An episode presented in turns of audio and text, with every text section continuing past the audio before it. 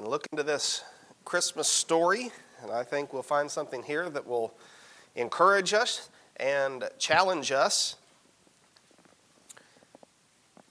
as we look at the uh, group of individuals that God chose to reveal the news of his son's birth to. The group of shepherds, just a bunch of ordinary gentlemen, nothing special about them. But this morning we're going to talk about shepherds of hope, how they went from being outcasts to evangelists. So these would be the, probably some of the most, uh, the least likely individuals that you would think of being evangelists, but that's exactly what we see in Luke chapter 2. And we're running a few minutes behind this morning, so I'm going to save some time by not reading, but we'll go through verse number 8 down through verse number 20 and work our way through those verses this morning. But in the middle of the, the Indian Ocean, uh, there is an island that is known as Christmas Island uh, off the coast um, near Australia. It's territory of Australia. It was discovered on Christmas Day in 1643. And Christmas Island, it's home to about 2,000 people but it is known for its uh, absolutely remarkable scenery. It said 63% of the island is national park. It's full of hiking trails and biking trails, mountains, uh, waterfalls. Uh, they say that there's several animal and plant species that are found nowhere else but right there on Christmas Island. Nowhere else in the world can you find it. Then, if you go 9,000 miles away, in the middle of the Pacific Ocean, uh, you find another island called Christmas Island. Uh, this one is one that Bing Crosby and others have sung about. Uh, back in the 1940s, he recorded a song called Christmas Island. It's been covered many times since then. But here in the Pacific Ocean, another beautiful place. This one, miles and miles of sandy beaches. It's got uh, jagged white cliffs, and then there's 120 square miles of a secluded coral lagoon. I think we have a picture it's just absolutely stunning Christmas Island uh, there in the Pacific. It's the entire island is a wildlife sanctuary, and it's in the world's farthest forward time zone, making it uh, one of the very first places on Earth that experiences the new year.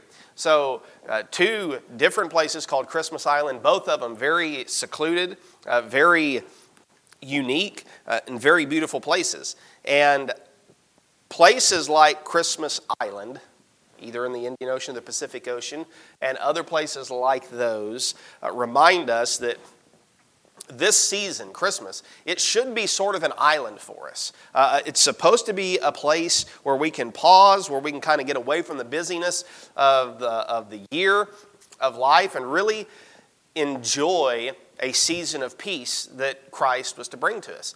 Now, I was out doing some Christmas shopping yesterday. I don't know why I got so caught up in trying to get out and get my shopping done early. I should have waited until today. But no, I was out yesterday. We pulled into the Walmart parking lot. Uh, and it took forever to get into the Walmart parking lot. I mean, cars were just backed up uh, out into Race Street trying to get in. Parking spots uh, were backed all the way up to IHOP. And so I told my mom, I said, we're just going to take the first parking spot that we can see and we'll just walk all the way up there.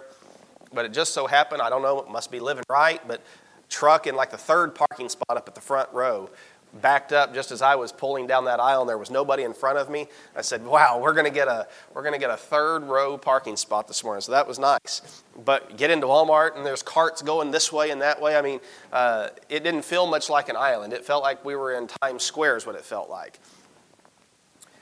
But Christmas should be an island. It should be a place that we can kind of just uh, take, a, take a beat and spend a few moments in contemplation of the greatest gift that was given to us uh, the birth of Jesus Christ. And so, Luke chapter 2, where we're at here this morning, is it covers this uh, amazing supernatural uh, birth, this miracle it reminds us that God can bring peace to everyone who looks to Him.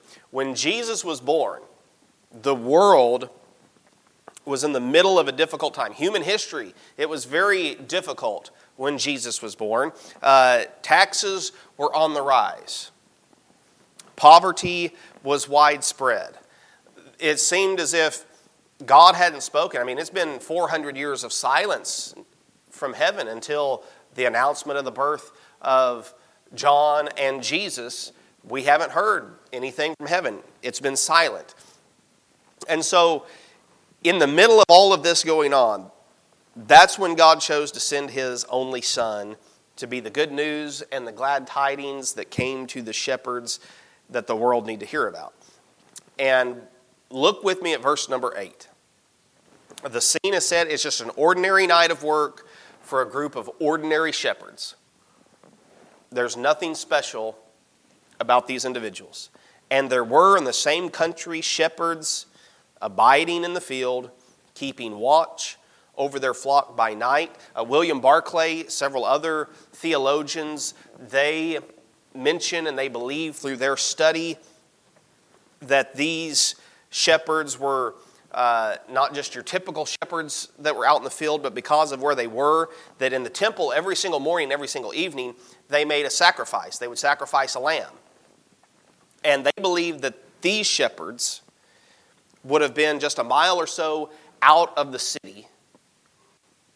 And because of those temple sacrifices, they would need to have a flock of sheep very close to bring into the temple twice a day to make sacrifices.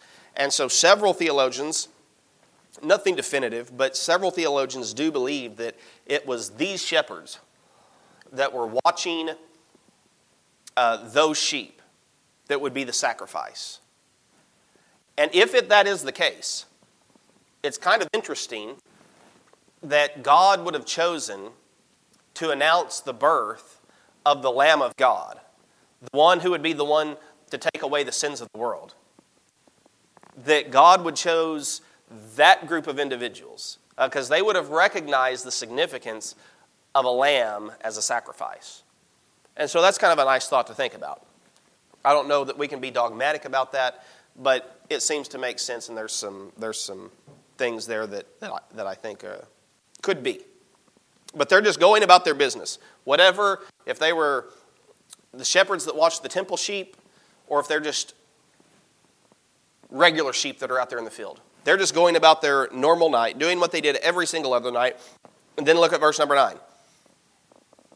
And lo, the angel of the Lord came upon them, and the glory of the Lord shone round about them, and they were sore afraid.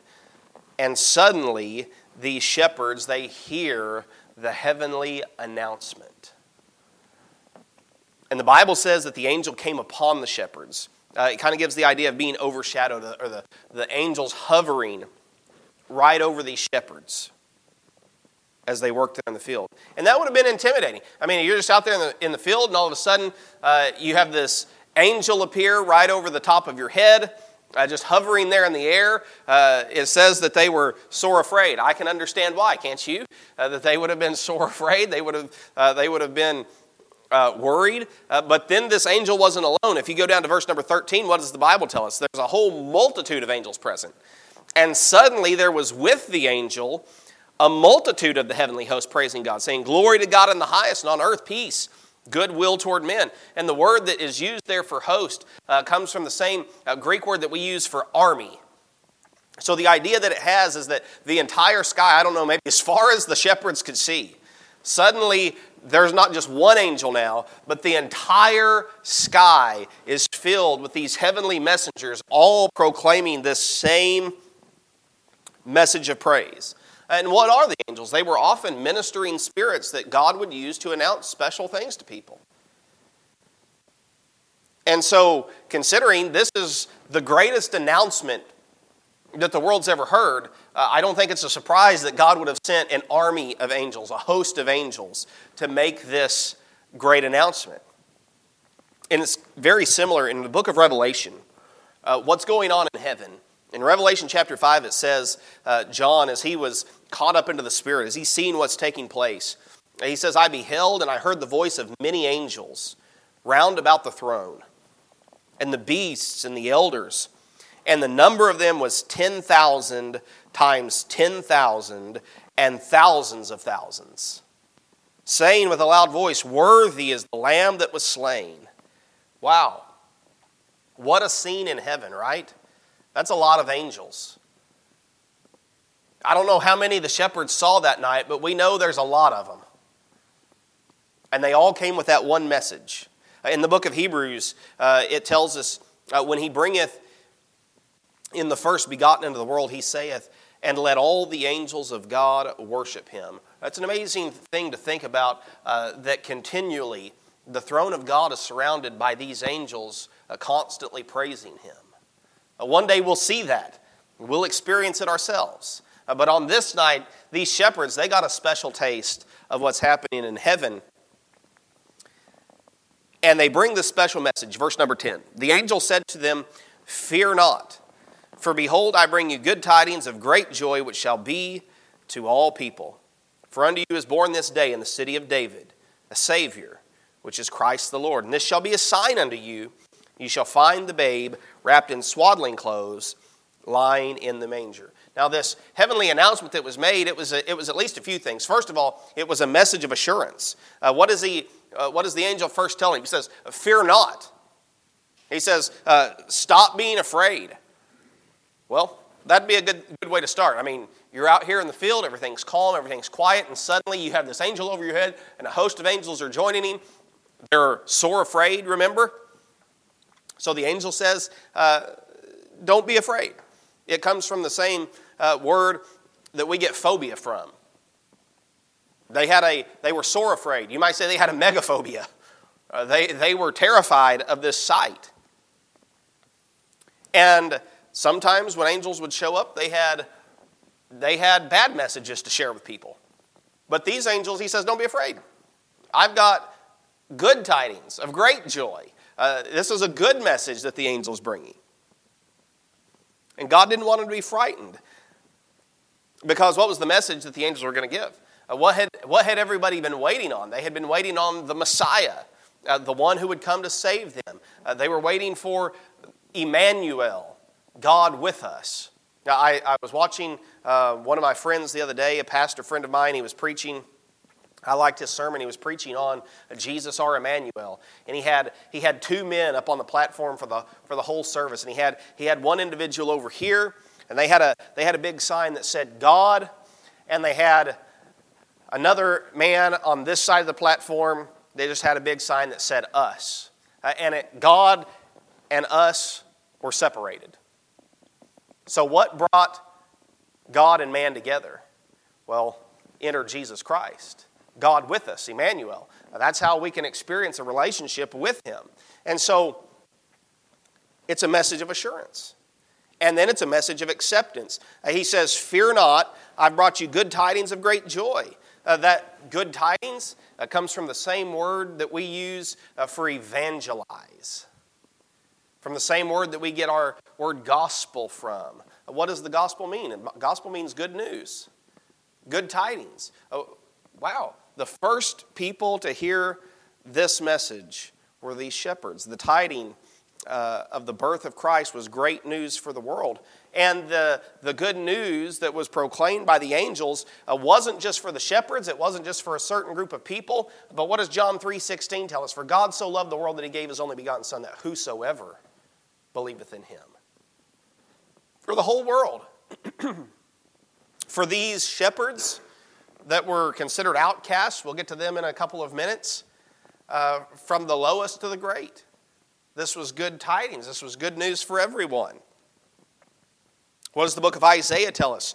He says, Look unto me and be ye saved, all the ends of the earth, for I am God, and there's none else. Uh, if you're saved this morning, you can rejoice in the fact that you've heard these good tidings, that you heard the good news, the gospel.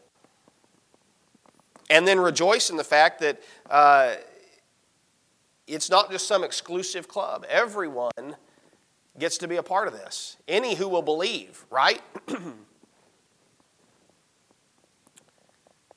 and then it was a message of anticipation. And we saw that in verse number 13 the multitude of the angels that join. And they're saying, Glory to God in the highest, and on earth peace, goodwill toward men. And so the angels are promising that this event is going to bring peace to the world. Now, what's happening right now in the world when these shepherds are standing there? Israel is under Roman rule. And the Romans had something called Pax Romana, Roman peace. And they constantly had to fight to impose this peace. It was difficult to keep peace. Uh, there was peace as long as you did it their way. The Stoic philosopher Epictetus, he said, While the emperor may give peace from war on land and sea, he is unable to give peace from passion grief, and envy. He cannot give peace of heart, for which man yearns more than even for outward peace. Uh, there were places, that there were armies, there were emperors, there were conquerors in the world that would try to bring some form of outward peace. And they might have some for a little while, and then wars would break out again. But they were looking for some sort of inward peace, right? Isn't that what mankind has always been looking for? Uh, we're always looking for something to satisfy us and to, and to fill us. Uh, and it's something that man can't give on his own, is it? We can't find that peace. But these angels show up and they say, hey, this news that we're bringing you is going to be bringing peace on earth. Well, that's a good message. And no doubt on that very first Christmas night, uh, I believe that in the heart of Mary and Joseph and those shepherds when they show up, I think they probably experienced peace that night as they looked into the face of the, of the Savior of the world. And since that night, every single individual who has entered into a relationship with the God of the universe can experience peace in their life. Uh, Jesus came to bring peace. And it wasn't just limited to the day of his coming, but he promised peace for eternity. We look around the world today and say, man, it doesn't seem like there's a lot of peace right now. But one day, Jesus Christ in the future, he will come back as the King of Kings, the Lord of Lords, and the Prince of Peace. And he will fulfill that promise. He will sit on that throne, and there will be peace on earth someday. Now, until that day gets here, there may still be some skirmishes and some wars and some ups and downs in our lives, but we can still experience peace on the inside. We can still have peace. Uh, what did Jesus say to his disciples? He said, Let not your hearts be troubled. You believe in God, believe also in me. In my Father's house are many mansions. If it were not so, I would have told you. I go to prepare a place for you. Well, those are good words, isn't it? That'll bring peace to your heart. Jesus said, I'm going to prepare a place for you in my Father's house. And if I go and prepare a place for you, I will come again. Uh, do you believe Jesus this morning? He says he'd come again. That where I am, there ye may be also. So, anyone right now who puts their faith and trust in Jesus Christ can have peace. That's what people are looking for during this Christmas season all year long. We want peace. Uh, there's songs that sing about peace on earth. And one day there will be when Jesus Christ establishes his kingdom. It said for every Old Testament prophecy about the first coming of Christ, there are eight about his second coming. And it's wonderful to, uh, we, we, we're celebrating his first coming right now as we look forward to his second coming uh, with great anticipation. Uh, consider this one from Isaiah. I think this is where Dad's preaching from this morning. Isaiah 9, verse number 6. For unto us a child is born, unto us a son is given, and the government shall be upon his shoulder, and his name shall be called Wonderful, Counselor, the Mighty God, the Everlasting Father, the Prince of Peace. Of the increase of his government and peace there shall be no end upon the throne of David and upon his kingdom, to order it, to establish it with judgment, with justice from henceforth, even forever. The zeal of the Lord of hosts will perform this. Uh, we don't know the day or the hour this is happening, but one day Jesus Christ will rule. Uh, the government, uh, you don't like how the government operates today? Well, one day when Jesus Christ uh, sits on the throne and he operates the government, uh, we'll, we'll finally be glad to see the government, won't we? It will be, it will be different then and he'll bring peace to the earth. Uh, I heard the story about one of those last minute Christmas shoppers. and they went out and they realized that they hadn't sent out any Christmas cards to any of their friends or family. And so, in a rush, uh, she picks up a box of 50 Christmas cards. She rushes home and uh, she gets them together. She, you know, addresses them, puts the stamps on them, and sends them off into the mail. She used 49 of the 50 cards. Finally, the season kind of slowed down. Christmas Day, she sat down. She saw the last card just lying there on the desk.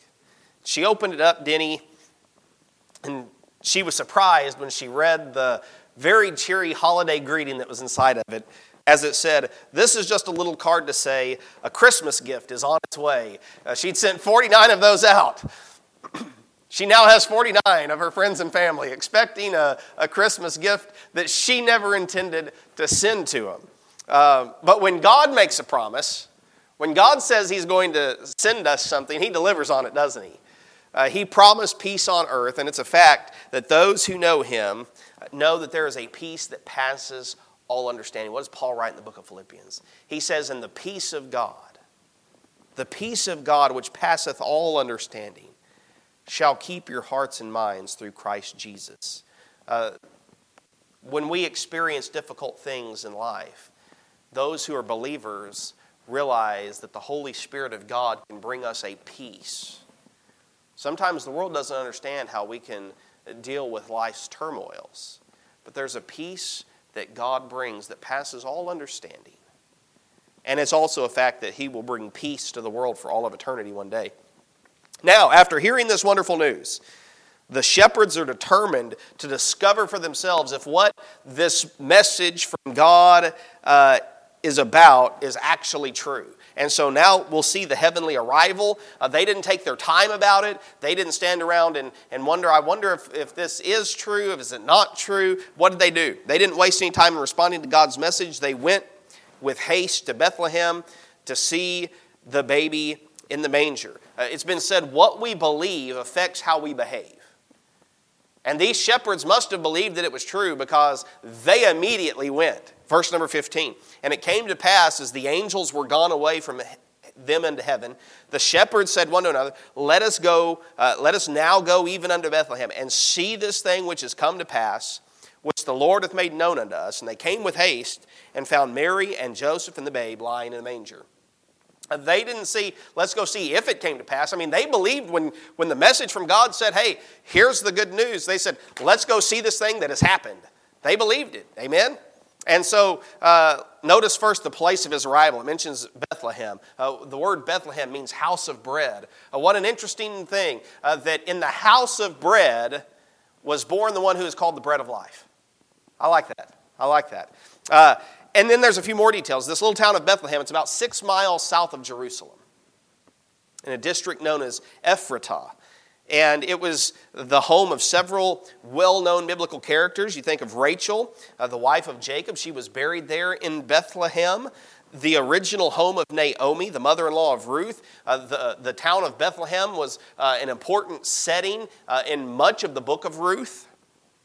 And then, probably the most important person to have come from Bethlehem before Jesus Christ would be David, the beloved king of Israel, right? Uh, the successor to King Saul. And so, this little town of Bethlehem has a very rich history. But even though uh, it seems to have such a rich history as we go through the scriptures, it was still just a common, ordinary town that was somewhat overlooked. In the book of Micah, uh, the prophet gives this great prophecy, and he says, But thou, Bethlehem Ephratah, though thou be little among the thousands of Judah, yet out of thee shall he come forth unto me, that is to be ruler in Israel, whose goings forth have been from old, of everlasting. Uh, and so the place of his arrival was this just small, common, ordinary town. Again, not the Jerusalem, the temple, uh, the big city the, the impressive place. Well, that's not where Jesus came, was it? He came to the little common town. And then notice not just the place of the arrival, but notice the person that arrived. Nothing was common or ordinary about the person. The place may have been, the barn may have been, the stable may have been, the manger may have been, but the person wasn't. They saw when the shepherds get there and they look into the manger, who do they see? They see the only begotten Son of God, the one who would give himself for us, the, the one who would be that lamb that would take away the sins of the world. The God man, 100% God and 100% man in human flesh. One of the great mysteries that, that we can't explain. We just accept it. But in the era that we live, when so many try to talk about uh, all the different ways that you can find to God, there, there's not many ways to God. The one way to God was born in that stable Jesus Christ. Uh, there's there's not the Christian way to heaven and the Jewish way to heaven and the uh, Muslim way to heaven and the Buddhist way to heaven. No, there's one way to heaven Jesus Christ. He was born of a virgin. We talked about that a few weeks ago. He lived a perfect, sinless life. And in 33 years of age, he gave his life on the cross. He shed that sinless blood and offered it as a payment to the Father in heaven for the sin of all mankind. And nobody else could do it. It was Jesus as he died on Calvary's tree. That's what we'll, at 4 o'clock this afternoon, when we gather for our candlelight uh, service this evening, we sing songs about his birth and uh, we think of this Christmas story. We'll then move into a time of communion as we sit around the Lord's table and we commemorate his death because Jesus was born to die uh, symbolized as he's, his mother wraps him in swaddling clothes. What was it? It was, it was grave clothes that he was born in. Uh, just a, a, picture from the very beginning uh, that this was a child given to die. And so we'll reflect not on just his birth this morning, but on the fact that he died and shed that blood for us so that we could experience God with us, so we could have that relationship with God. Uh, Jesus Christ, Matthew chapter 1, verse number uh, 20, says, While he thought on these things, behold, the angel of the Lord appeared unto him in a dream, saying, Joseph, thou son of David, fear not to take unto thee Mary thy wife. For that which is conceived in her is of the Holy Ghost, and she shall bring forth a son, and thou shalt call his name Jesus. What does it mean? The name Jesus, it means he shall save his people from their sins. Uh, you know, it's not, it's not enough to just hear about Jesus. A lot of people during this season, they will hear mention of Jesus and his birth. Whether it's in some service, some program on TV, through songs, they'll hear mention of Jesus. But it's not enough to just hear about Jesus. Uh, it wasn't enough for us to just be like the, the shepherds and to just peek into the manger and see the baby there. Now, that's not enough either. Uh, it's not enough to just say, oh, you know, how nice that, that this little baby came. No, that, that's not enough, is it? We don't want just warm feelings. I like what Kent Hughes says. He says, The truth is, even if Christ were born in Bethlehem a thousand times, but not within you, you would be eternally lost. The Christ who was born into the world must be born in your heart. That's what Jesus came for. And so many at this time of year, they're willing to accept that baby in the manger. There's a lot of people who reject that baby who grew up and then died on the tree. We don't want to think about him. But it takes his death, it takes placing your faith in that. Uh, every single man, every single woman, every boy, every girl on the planet is a lost, hell-bound sinner in need of a Savior. Paul wrote in the book of Romans, There's none righteous, no, not one. There's none that understandeth. There's none that seeketh after God. They're all gone out of their way. They're all together become unprofitable. As he's quoting uh, from the great prophet Isaiah, he says, There's none that doeth good, no, not one. So we need a Savior. None of us are good, are we?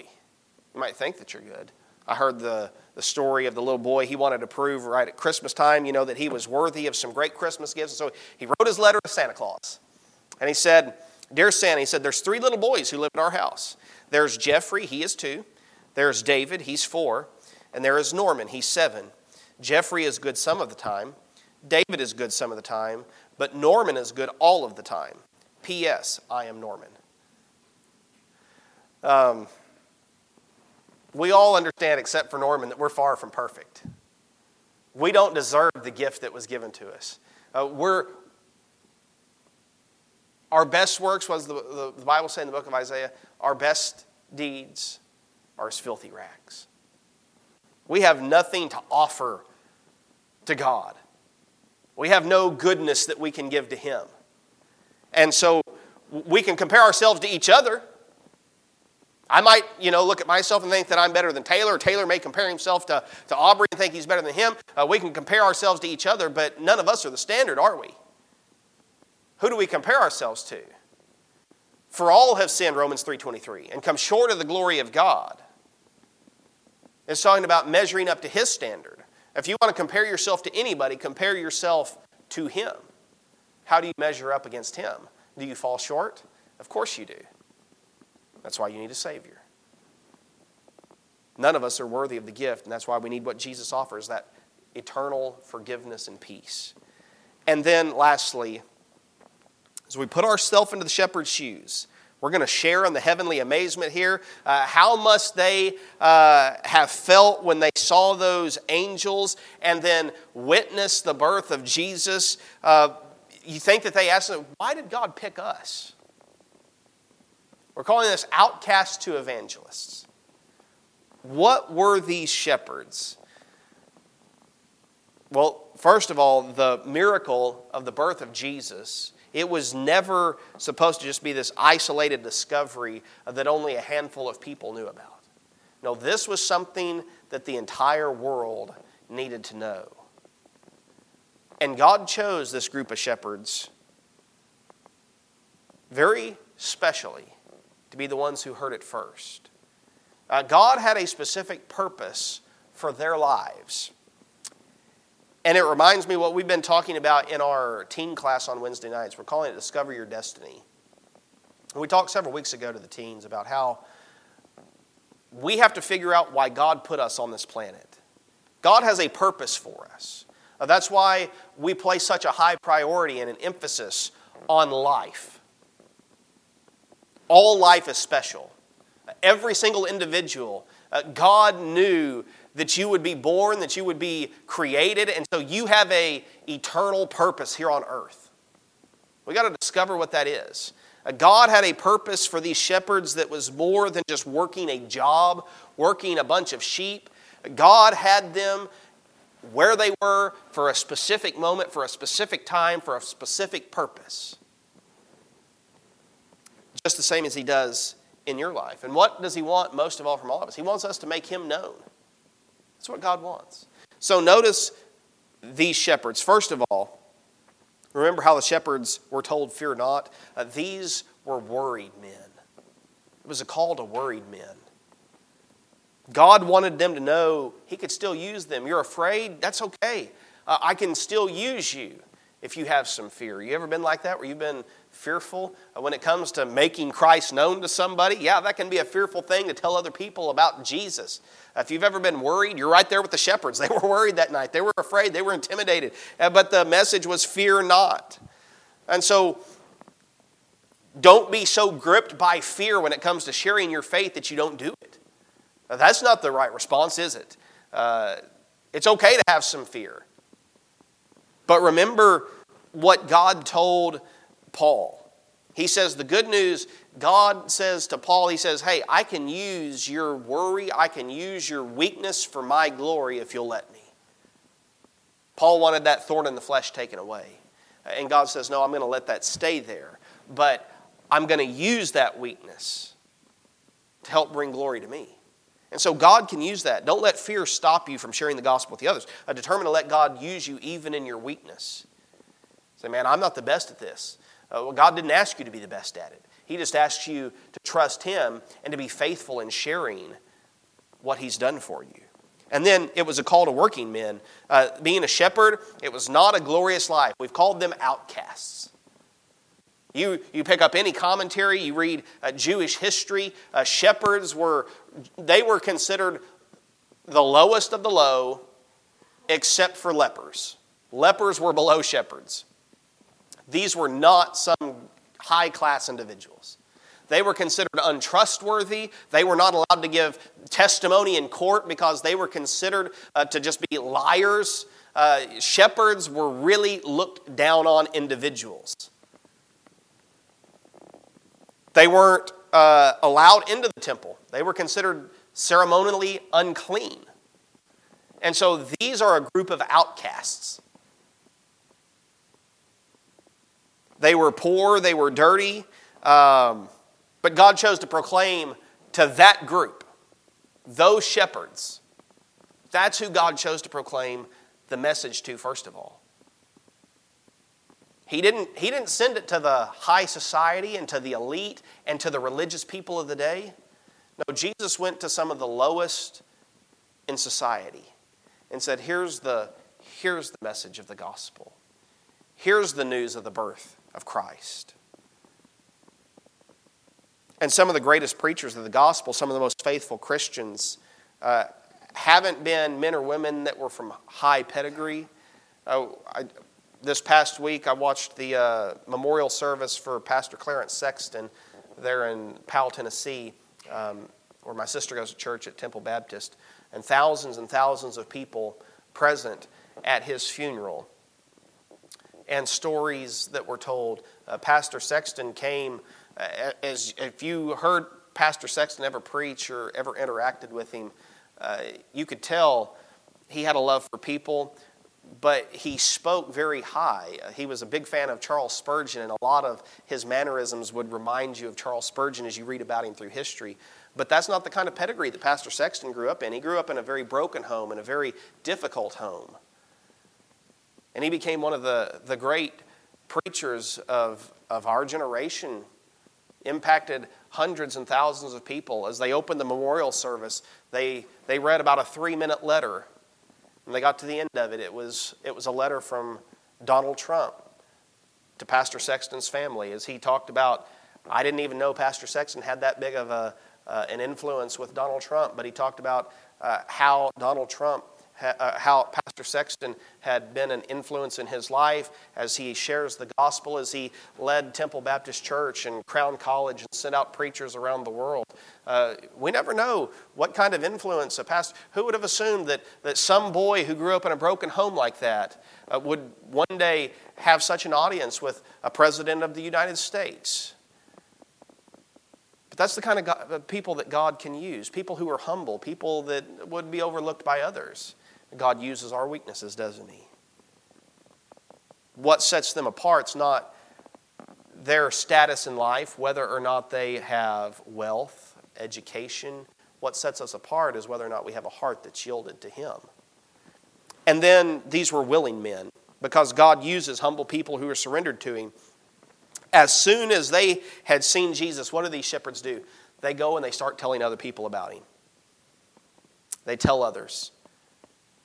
Uh, don't, don't get caught up in the trap. You know, some people are like, someday I'm going to go tell other people for, about Jesus. Someday I'll serve him. Someday I'll get involved. Uh, no, don't, don't wait for someday. Do like the shepherds and make haste. Uh, go quickly. Uh, go spread the news of Jesus' birth around. And then it was witnessing men. Verse number 17 of Luke chapter 2. When they had seen it, when these shepherds realized what they had seen, they couldn't help but tell others. They made known abroad the saying which was told them concerning this child.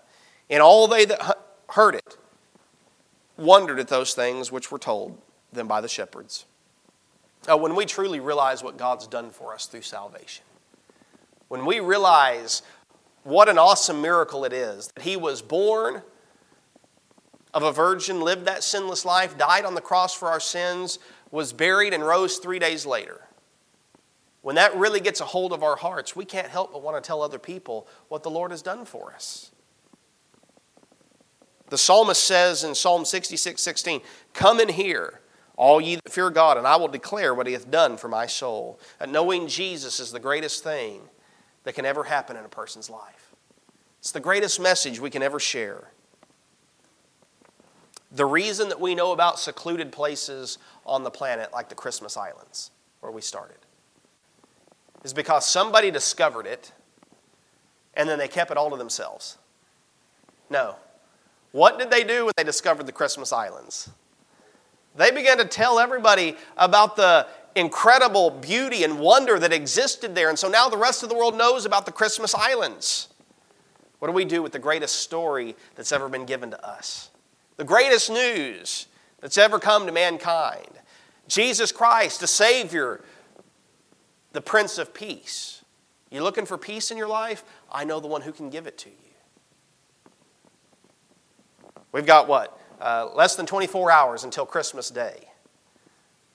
But let me encourage you on this day, uh, take some time this afternoon as we, as we reflect, as we prepare for communion this evening, uh, to reflect on that Prince of Peace, what he came to do. And then uh, make it a, a, purpose in your life. In 2024, I want to be like the shepherds. I'm going to find some people to share my faith with. I don't want to keep this news to myself. I, I don't want to keep this discovery all to me. I want to go and tell others what the Lord has done. Uh, and it proclaim why he, he is. We say Jesus is the reason for the season.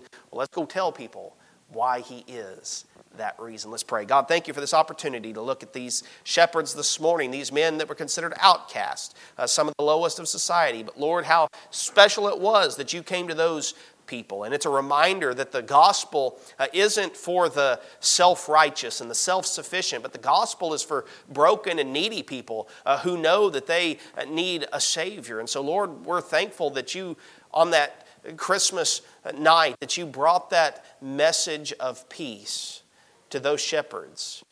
And what a reminder it is that we should go and share the news with those around us. The birth of a king, the birth of a Savior. Lord, we thank you for loving us, for dying for us. We thank you for that payment of your blood.